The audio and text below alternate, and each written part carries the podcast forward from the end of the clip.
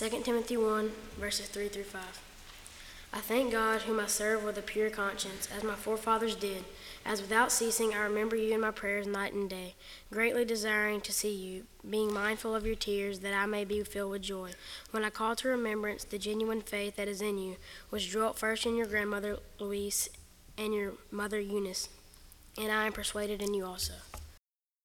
Good morning and welcome again. We do wish that our mothers will have a great day. We're very grateful for you. We thank you for your influence, for the love that you have shown, and for your constant encouragement. We're very grateful to have a number of mothers, grandmothers, and even great grandmothers with us today. And so we are especially happy to honor you today, and we pray that God will richly bless you with many more years of life in this well, we pray that God would bless you with many long and productive years of life here on this earth. We are thankful to have a number of visitors with us, and we pray that God will bless you and that you will want to come back and be with us at every opportunity that you have. We're grateful for a sunny day, the opportunity to be together to worship God in spirit and in truth. We're going to be looking today at 2 Timothy chapter 1. We're going to look not only at chapter 1 in verses 3 through 5, but also chapter 3, verse 15. We want to talk today about the blessings of a godly mother. I want to begin by saying that there's just no way that you and I could ever put a premium, a dollar amount, on the value of a godly mother. No doubt, Many of us have been blessed by the influence of a godly mother or grandmother or even great grandmother. And we do honor those that have sought to the best of their ability to live a godly life. And I think about the power of influence and the fact that you and I, we can, we can exert a measure of influence in our brief tenure here upon this earth. There are many of us that, that have literally been molded and shaped by the love and encouragement of a godly mother. And so today I want us to think for a moment or two about the life of Timothy. Timothy was a young man that had been shaped by a loving mother and grandmother. He had been shaped, spiritually speaking, by their influence. And so we're going to think about that for just a moment or two. The first thing I want to call your attention to is the foundation of faith. When we talk about the foundation of faith, in this case, we're talking about the genealogy of Timothy, his family tree. I want you to look with me again at verse 3, the passage that Austin read a moment ago where the Apostle Paul said, I thank God, whom I serve with a pure conscience, as my forefathers did, as without ceasing I remember you in my prayers night and day, greatly desiring to see you, being mindful of your tears, that I may be filled with joy. Now look at verse 5. When I call to remembrance the genuine faith that is in you, which dwelt first in your grandmother Lois and your mother Eunice, and I am persuaded is in you also. When we talk about the fact that the Apostle Paul here calls to mind the faith that dwelt first in the grandmother of Timothy and then in the mother of Timothy. And then finally, Paul said, This faith dwelt in this young man named Timothy. There are a couple of things here that I would call your attention to. First of all, we talk about the reception of faith. Now, Timothy's mother and grandmother were Jews.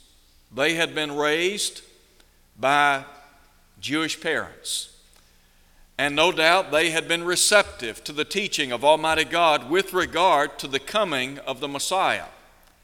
And you can read about the family tree of Timothy back in the book of Acts. Timothy's father, however, was Grecian. And so he was reared in what we would call a divided household.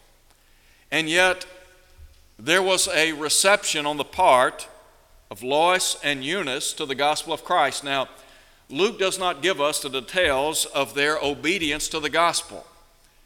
But I believe that they obeyed the gospel at some point in time, probably during the missionary efforts of the Apostle Paul. Timothy likewise became a convert to Christianity. And Paul talks about how in 1 Timothy chapter 1 verse 2, Timothy was his own son in the faith. But we, we think about the reception of faith, and James talks about how we are to receive with meekness the engrafted word, which is able to save our souls.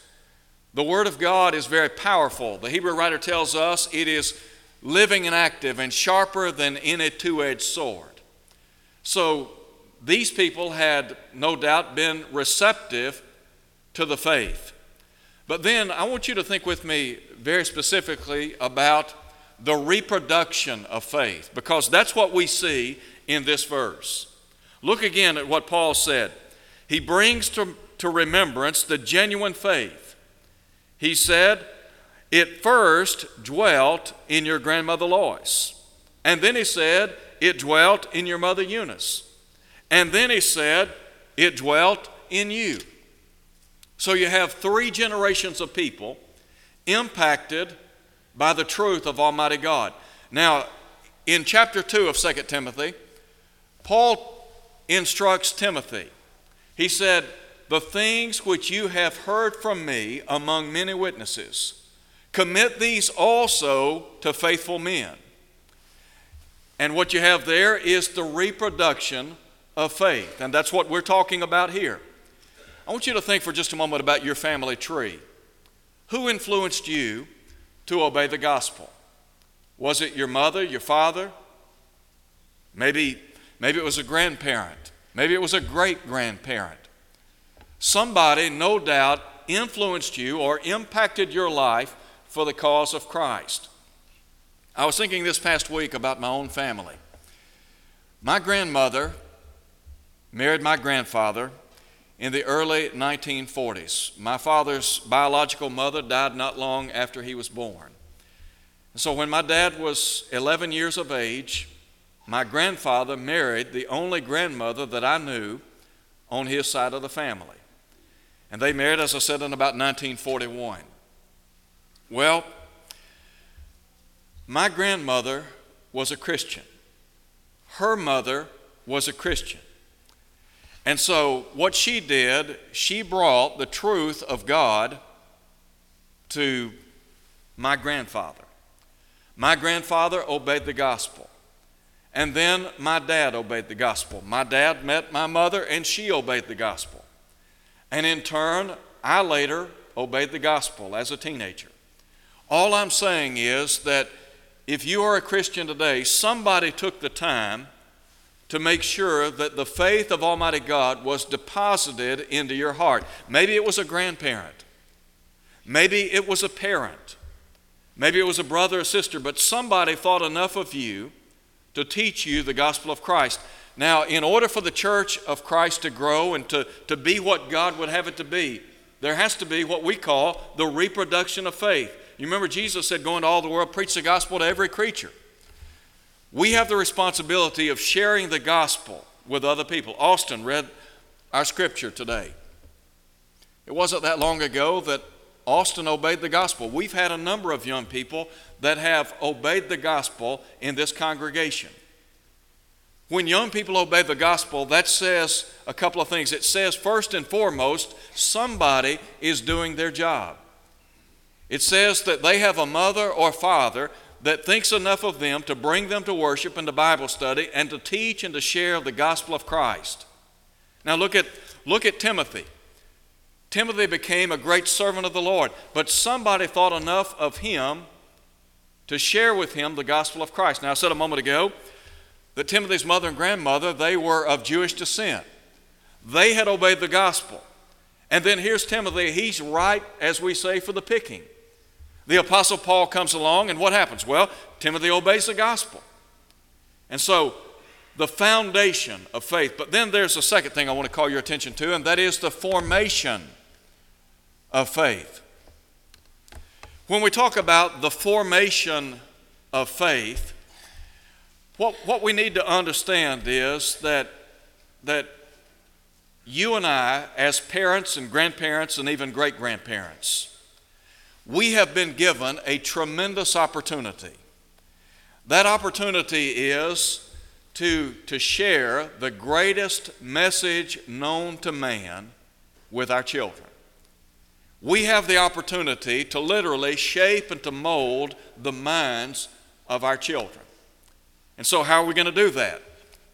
There are a couple of things I want you to think with, think with me about regarding this point. And I would ask you to turn to chapter 3, verse 15 now. In chapter 3, at verse 15, the Apostle Paul said to Timothy, and that from childhood. Some translations say, and that from a babe. He said, You have known the Holy Scriptures, which are able to make you wise for salvation through faith which is in Christ Jesus. We're talking about the formation of faith. When we emphasize the formation of faith, what we're really trying to say is that our young people need guidance. Who is going to guide our young people? Is it going to be the media? Is it going to be television? Is it, is it going to be in the classroom? That is, in the secular classroom? Or is it going to, is it going to come from the home? Hopefully and prayerfully, our young people are going to be guided by parents, grandparents, great grandparents in the home. So, two things. Number one, the mandate to teach our children. Now, Paul, in writing to Timothy, said that from childhood you have known the Holy Scriptures. If you go back to the Old Testament in Deuteronomy chapter 6, you'll see that Moses, in the long ago, legislated the importance of teaching among the Israelite families. He said, The Lord our God is one Lord. And he said, You shall love the Lord your God with all of your heart, soul, and mind.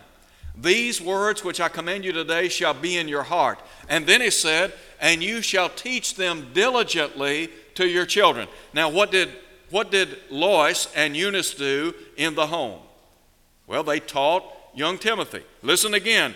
And that from childhood you have known the Holy Scriptures. They did what God in heaven asked of them. That is, they began at a very early age teaching and instructing young Timothy. Now, let me ask this question Are you honoring your responsibility to rear your children in the Lord? The Apostle Paul said in Ephesians chapter 6, verse 4, And you fathers, provoke not your children to wrath, but bring them up in the nurture and admonition of the Lord. You and I have the opportunity to rear our children in the Lord. Is it not the case that they need to understand certain basic fundamental principles from the Scriptures? Well, the answer would be yes. So, again, we talk about this mandate to teach our children. But I want you to consider with me also the importance of molding and teaching our children. And there are a couple of things I want to share with you along these lines. First of all, I believe that there are certain fundamental, cardinal doctrines of the Bible that we need to be sharing with our children. If we're not teaching our children certain divine truths, then really we're missing the boat. Let me just cite for you some of the things that I believe that you and I, as parents, ought to be teaching our children. Number one, we ought to be teaching and, and training our children to know the God of heaven. Now, the Bible talks about the Godhead. There are three instances, three references in the New Testament to the Godhead. The Godhead is composed of God the Father, Jesus Christ the Son, and the Holy Spirit, according to Matthew 28, verse 19. Jesus, of course, demonstrated the Godhead bodily, as the Apostle Paul would say in Colossians 2 at verse 9. But you and I need to teach our children about the Godhead. and the fact that the Godhead was important and was at work in creation. What is the significance of the Godhead to me? Well, go back to Genesis chapter 1. In the beginning, God created the heavens and the earth. Why do we need to teach our children about the work of the Godhead? The fact that God the Father, Jesus Christ, the, the Word who became flesh, the Holy Spirit, why do we need to emphasize to them that they were at work in creation? Well, in Genesis 1 26, the Bible says, Let us make man in our image and our likeness. Let me tell you why. Because we are living in a world in which many people have embraced the idea that we are the products of evolution. You can watch many television programs today, and in a very subtle way, and sometimes in not so subtle a way, they will tell you that you are the product of evolution. Well, as parents, we need to correct that kind of thinking. We need to tell our children look, there is a Godhead. That Godhead was at work in creation, that Godhead is still at work today. They are still involved in the affairs of mankind. So, emphasizing to them the importance of the three members of the Godhead. And then also, I think about not just the Godhead, but the deity of Christ. Some of these may or may not be on the screen before you, but the deity of Christ. There are some individuals that have the idea that Jesus was and is a created being. John tells us, In the beginning was the Word, the Word was with God, and the Word was God. Jesus Christ is the Son of the living God. Why is it imperative that our young people know that Jesus is the Son of God? Because Jesus said, Except you believe that I am He. In other words, unless you come to believe that I am who I claim to be, the Son of God, you will die in your sins. Our salvation is rooted in the deity of Christ. Another thing that I believe we ought to be teaching our children about is we ought to talk to them about the New Testament church, that Jesus came to establish the church. Jesus said in Matthew 16, 18, He said, I will build my church our young people need to understand the church is an important entity. It cost the Son of God his very blood in Acts 20, verse 28. Jesus loved the church to the extent that he, the Bible says, he gave himself for it in Ephesians 5:25. The church is so important that the apostle Paul said that the saved are in the church.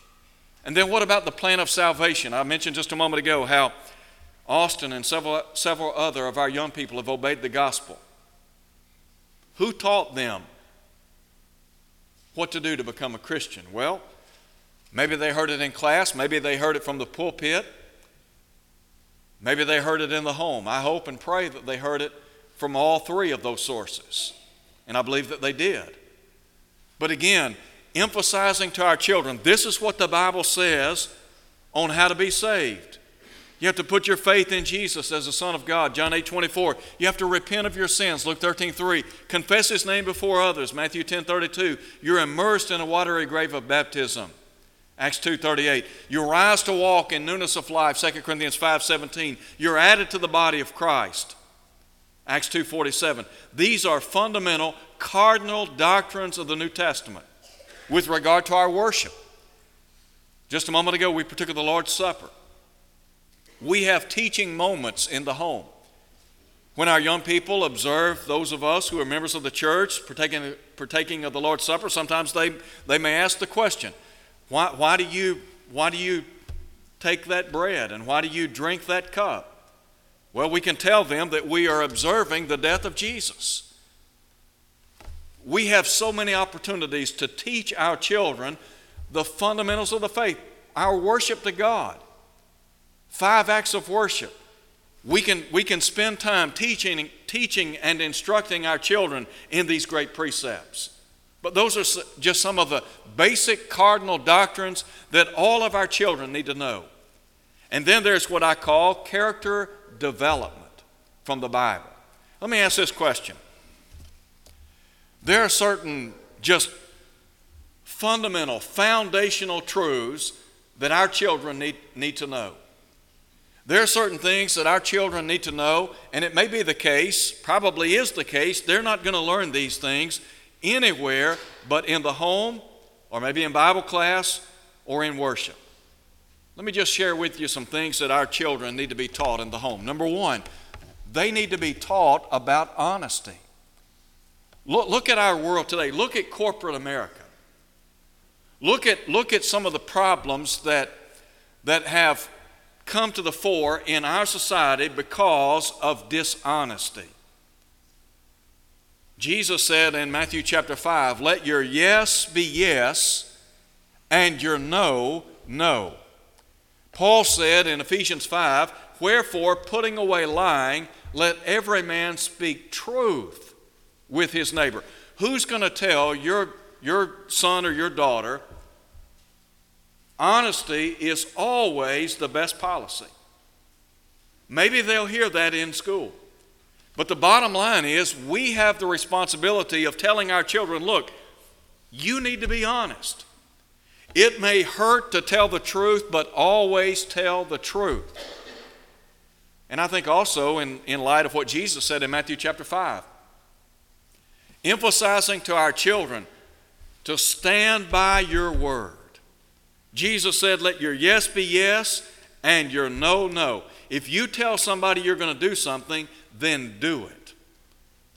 And, and this, I think, brings up a, another point. And that is emphasizing to our children the importance of being trustworthy. Being a person of their word.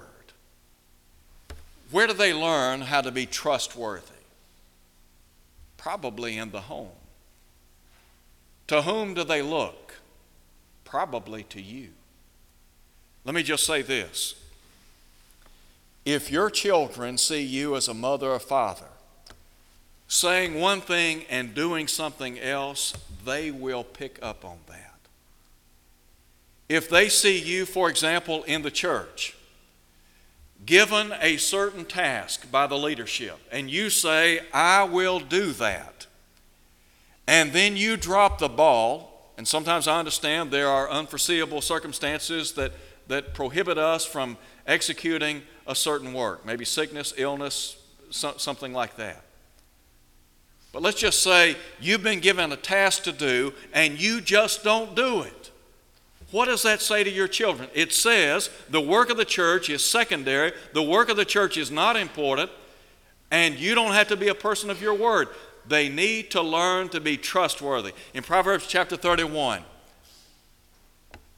the writer in that context talks about the worthy woman whose price is far above rubies.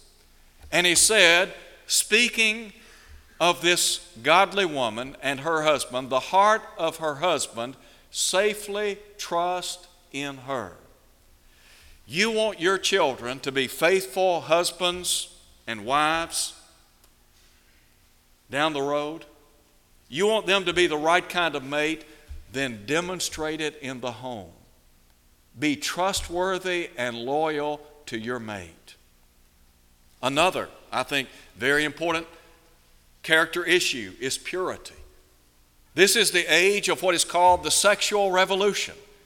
And there are young people today that are experimenting with, with sexual relations.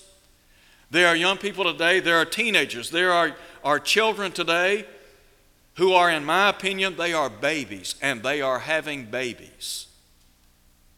Well, Paul said, keep yourself pure in 1 Timothy 5.22. Who's going to tell your, your son or your daughter that you need to remain pure? That you need to live a chaste life? Do you think they're going to hear that in school? I mean, there are some school systems that have literally handed out protective devices, contraceptives. That's not the answer. The answer is to teach our children purity. That's what we ought to be doing. Those are just some basic, fundamental things that we as parents ought to be teaching our children. Now, thirdly and finally, Go back and look again at verse 15. Let, us talk about the fruitfulness of faith. What's the goal that, that we as parents have for our children? Well, listen again to what Paul said about Timothy. And that from childhood you have known the Holy Scriptures, which are able to make you wise for salvation through faith which is in Christ Jesus. Let me tell you what the goal as a parent is for our children it is to see our children saved in Christ Jesus. That is the ultimate goal. There are a lot of things that we may, that we may have the opportunity to, to see firsthand in the lives of our children. There are first steps. There are well, there is the first day of school. There, there are so many firsts in our children's lives, but ultimately, what is the most important is to see them become a, a child of God.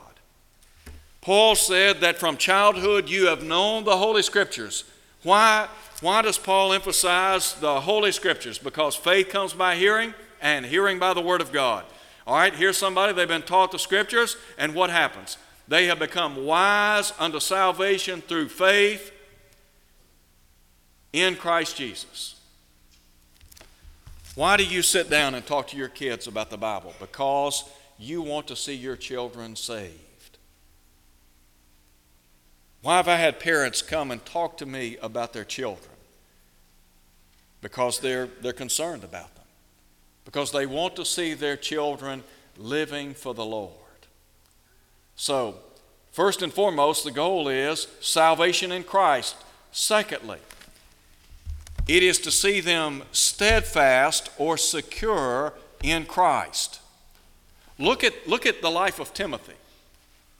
Paul is writing to his own son in the faith. He's talking about how his mother, his grandmother, have become obedient to the faith. They're living a godly life in Christ Jesus. Now Timothy's living a godly life in Christ Jesus. And guess what? Timothy is living a steadfast life in Christ.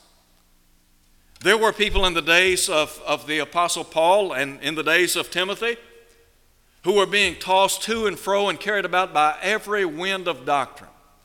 There were some people that were giving up the faith, and yet here's Timothy. Paul would say, Take heed to yourself and to the doctrine and continue in them. That's stability. For in so doing, he said, You'll save both yourself and them that hear you.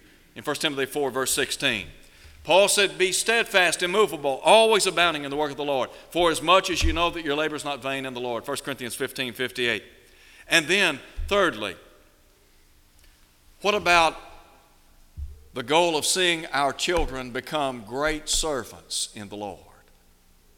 What about seeing our children serving the Lord on a daily basis? Look again at the life of, of, of, Timothy. Timothy has been influenced by his mother, by his grandmother, by the Apostle Paul. You have all of these forces at work molding and shaping his life, making him into what we would call an ideal servant of the Lord. Now, you just think about some of the things that you want to see your children accomplish in life. Would it be great to see our children as doctors, whether it be a medical doctor, a dentist, a surgeon, whatever the case may be, to see them practicing law, to, to see them working as engineers, to see them as school teachers. All of these great professions are noble.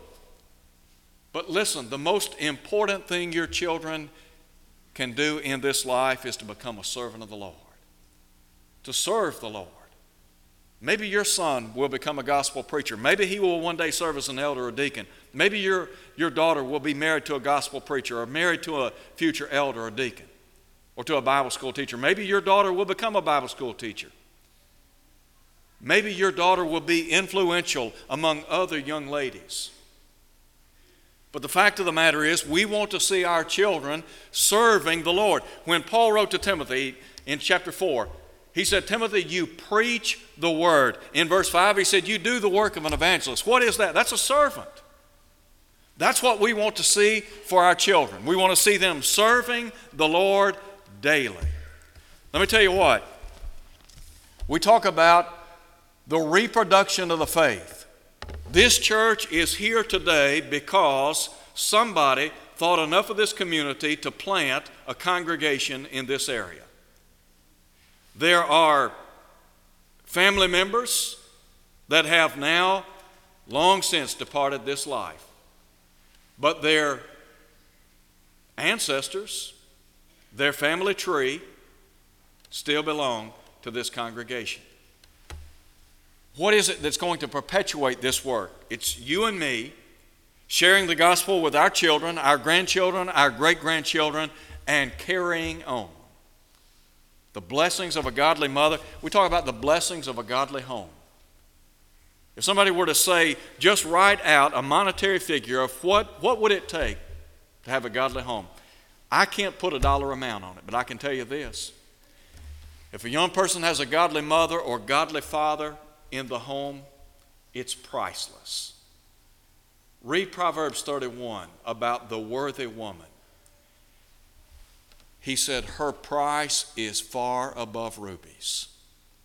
You can't put a dollar amount on a godly mother or godly father. Maybe you're here today and you're not a Christian. Maybe you're young, maybe you're old. We want to encourage you to come to Christ today. To do like they did on Pentecost Day, to hear the gospel, to believe it, to obey it, to be baptized into Christ for the remission of your sins. As Peter would say in Acts 2:38, God will then add you to the church, Acts 2:47. And here's the promise, if you live faithfully until death, the Lord will bestow on you the crown of life, Revelation 2:10. Maybe you're here today, you've not been what you ought to be as a parent. Maybe your life has not been what it ought to be. Could we pray with you and for you? I know this, the Bible says that if we confess our sins, that God is faithful and just to forgive us, to cleanse us from all unrighteousness. Could we pray with you today as we stand and sing?